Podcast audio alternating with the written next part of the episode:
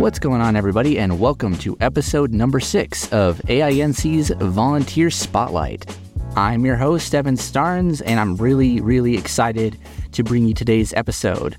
Um, first of all, it does kind of blow my mind that we've been doing this show for about half a year now. Um, we started in January with Emily, and we have since then captured quite a few interesting stories and honestly quite a bit of inspiration from quite a few different volunteers.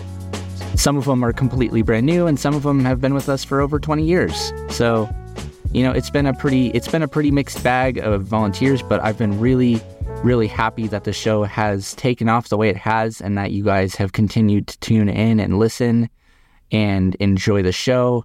And I hope that you guys have always gotten a little something out of each and every episode. And in six more months, this show's going to be a year old. So just got to throw that out there because it's it's pretty important to me. Um, that being said, as far as what's coming down the pipe with AINC, I do want to get everybody pumped up and excited because we are going to have our Bringing Print to Life audio trekkers hike.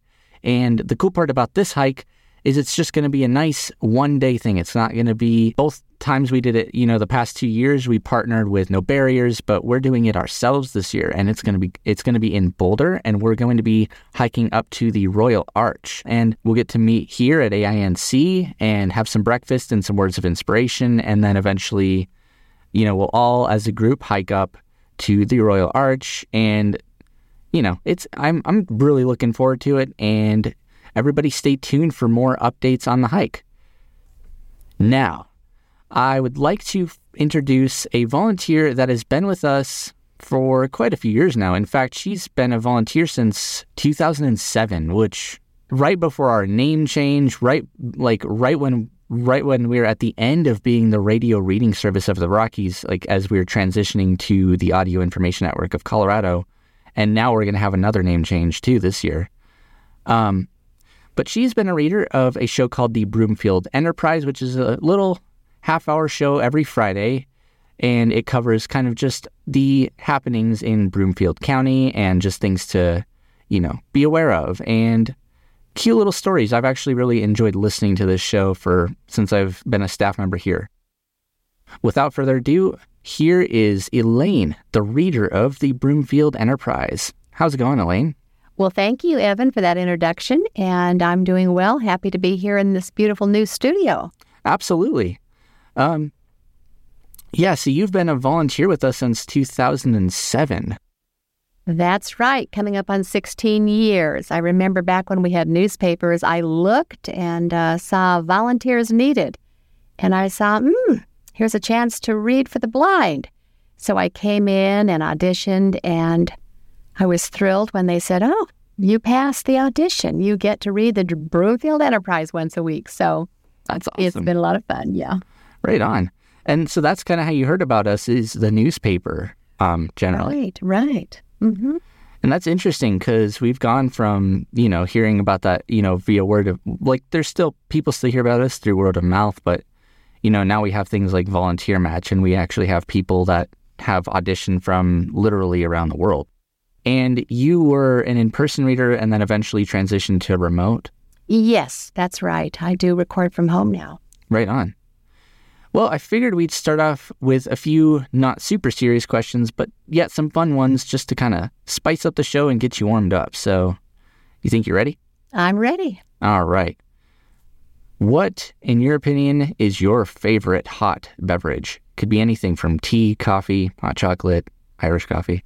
Well, my mother was English, so I am a fan of Earl Grey tea. Hot, Ooh. yes. Tea, Earl Grey hot. I think we all know that reference. Well, Star Trek fans will. Do you put anything in it at all, or is it just black? Do you just drink? I love a bit of cream. Me too. Mm-hmm. That's awesome. Yeah, I I had Earl Grey for the first time a couple of years ago, and I really enjoyed it. Um, I I prefer coffee because it's more convenient, but if I can get a cup of tea, there's honestly, I'm sure you'll agree, there's nothing like sitting around with a cup of tea and a good, maybe a good book or something every once in a while and just relaxing. Yes, on a day like this where we have light rain and a cup of tea and a good book. Yeah, indeed. Yeah, and today as we were recording this, we did have some light rain, so perfect day for that. Next up, who in your life is, would you say, is the most inspirational person? Well, it's a combination of people, and that would be my parents. They had such a great sense of humor.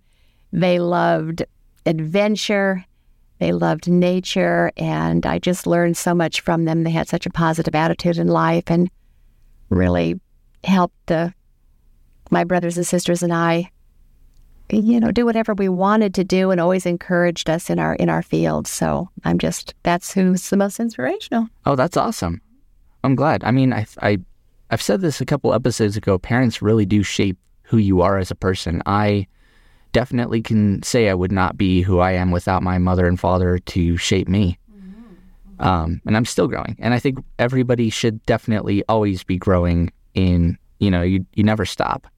Right. And now I have children of my own and grandchildren, and you never stop being a parent or a grandparent, of course. You're still on duty. Yeah. Even when your kids are, are, are in their 40s or 50s, you're still their parent and all that. Yes, indeed. Uh, I got to get used to that for me because my mom's still, I'm like 21 and my mom's still like, you know, I think she misses me being a little kid.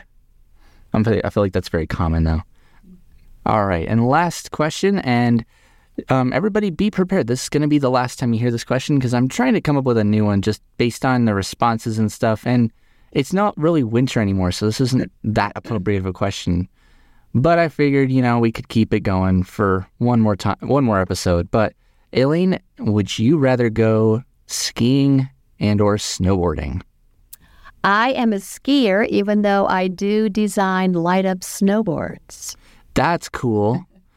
Um, actually, can you tell us a little bit about that? Because um, I had no idea you did that. That's pretty cool.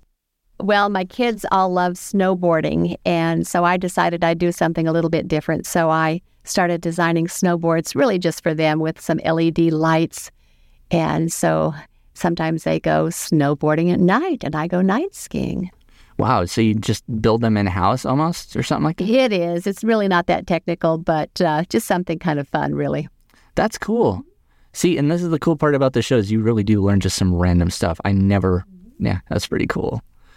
All right, we're gonna um, kind of dive into the volunteer side of things, like um, specifically to you as a reader now. Um, first up here, so you already kind of answered my question in the beginning, um, but yeah, how? So you heard about AINC via the newspaper, and that's kind of how you originally, you know, got our info and um, came in and auditioned for us. That's right. Oh, perfect. And then when you first got here, what was the audition process like? Because we, the the the thing about the auditions is when we first became an org, you know, when we first started with volunteer readers, I don't think we had an audition, and then we eventually introduced that later on, and eventually it's turned into an automated process now where, you know, you you you you send fill out the volunteer application and then you immediately get the audition and you read it and it gets sent to us. Um, but what was that audition like for you? Well, I remember coming in, and after a short uh, verbal interview, Kat handed me something to read and put me in a studio. And to tell you the truth, I can't even remember quite what it was. Not too long, maybe five minutes worth of, of reading. And then she must have listened to it right then because it seems like that very day she said, Oh, you're on. So. Ah, there was a verbal interview. Mm-hmm. Huh, that is that's interesting. How'd you feel when you um, did the audition? I imagine, like a lot of people, there was some nerves. A little bit. Um, my youngest daughter is a professional voiceover artist, so I had a little bit of knowledge of enunciation, etc. Yeah. Mm-hmm. Okay. So you still had, yeah, so you had some knowledge and, you know, some background info already before you, before you auditioned. Right. Right on. And then, yeah, so it sounds like right off the bat, you know, you were accepted and then immediately, you know, you were offered the Broomfield Enterprise, like, hey, you're going to read this. This is, this is the paper for you. You know, this is and so that's been your paper since 2007. That's right. Wow. Yeah. And several of my children live out that way now. They're grown, have their own places. So it's always fun to see what's happening in the Broomfield area. Absolutely. Um, and what was it like the first time reading it? Because um, auditioning versus actually reading the um, reading a paper or a program is it can be a little different and it can feel different. So was that any different? Well, it was a little bit intimidating trying to learn how to work the computer monitor to bring the show up and make sure I got everything recorded. Where was the pause button if I needed to pause? Um, you know, just making sure I knew how to work the technical side of things. And then, of course, over the years, there have been a few, you know, funny things that have happened during the course of reading the Broomfield Enterprise. Yeah. So, um, I know you mentioned before recording you had a little bit of a funny story for our listeners. So, I think now, than more than ever, is the perfect time to tell that story.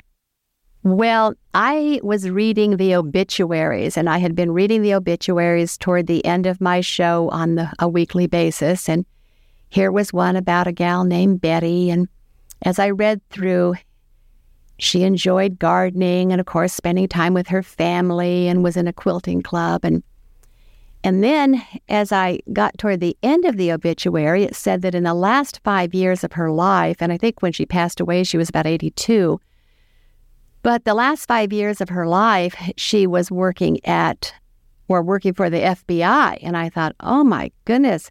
Well, I kept reading. And as soon as I ended my show, I went back and I thought, I just don't understand how Betty later in life, you know, could have been with the FBI well, as I read back through, I realized it was not the FBI, it was BFI, which is the local trash hauling service in Broomfield. And so then I was faced with the dilemma of going back the next week and correcting my story, or as it turns out, I just left it. And I thought, I wonder if any of her friends happened to be listening to that episode and thought, we never knew Betty was with the FBI. I thought, well, let's just let him wonder. That's funny. And I feel like a lot of it, that's such an easy little mis BFI and FBI is such an easy little thing. Anybody. Uh, oh, and they're so like different from each other. I mean, we're talking about, you know, like a bureau versus a little trash collection company. This is right. like two completely different things. That's kind of that's funny. Yes. Normally, I'd ask people um, or volunteers what um, a what particular reading, if there was a particular reading that stood out to you, but I feel like that one kind of took the cake a little bit. Nevertheless, is there, out of all of the papers you've read, is there a particular article or edition of the Broomfield Enterprise that kind of stood out to you more than any other? Well, actually, yes, Evan. There was an article, I was peru- perusing it, and it was something that had happened at the Hobby Lobby and as I'm reading this just to myself before putting it on the air, something about somebody had been, you know, tied up. And I thought, this just doesn't sound right. And so that week, I just decided I'm not even going to read this. This is just sort of a wild story, and I'm just going to move on. Well, so I did. And sure enough, the next week, there was an article about how a woman had made up a total lie, saying she'd been tied up at Hobby Lobby, et cetera, et cetera. So I was so grateful that I didn't burden my listeners with something that wasn't true. Right. Well, that leads into another good question. So you have to, um, with AINC programming, for those who don't understand it, we have half hour shows and we have hour shows. And they're not exactly 30 minutes and 60 minutes, they're 25 and 55 minutes so that we have some time um, at the end of each show to play some PSAs or stuff like that. Mm-hmm. So you don't read, obviously, you don't read like the entire Broomfield Enterprise because I feel like if like reading the entire newspaper would take longer than a half hour. Right. No. I try to pick the top main stories, and then I always do like people and plants. Kelly Rowski writes about people and plants. That's always interesting. Yes, absolutely. And then Carrie Pettis always writes about a gives a book review every week. And I like the entertainment to read, you know, what's happening in the Broomfield area. There's lots of entertainment, especially this time of year. So, yeah, good time for entertainment. Mm-hmm. It's interesting because some shows you have, you know, very specific, you know, you read um, these this, these sections of a newspaper. Some some shows are actually very heavily curated. We we have a couple of those shows where volunteers actually go out and do research and um, put together a whole selection of articles and then they read those as part of their show. It's it's kind of cool and unique, and I'm really glad that we have such an opportunity. But mm-hmm. I think now is the time to kind of open it up. And if you have any questions for me or the Audio Information Network as a whole, now is the time for those questions. Okay.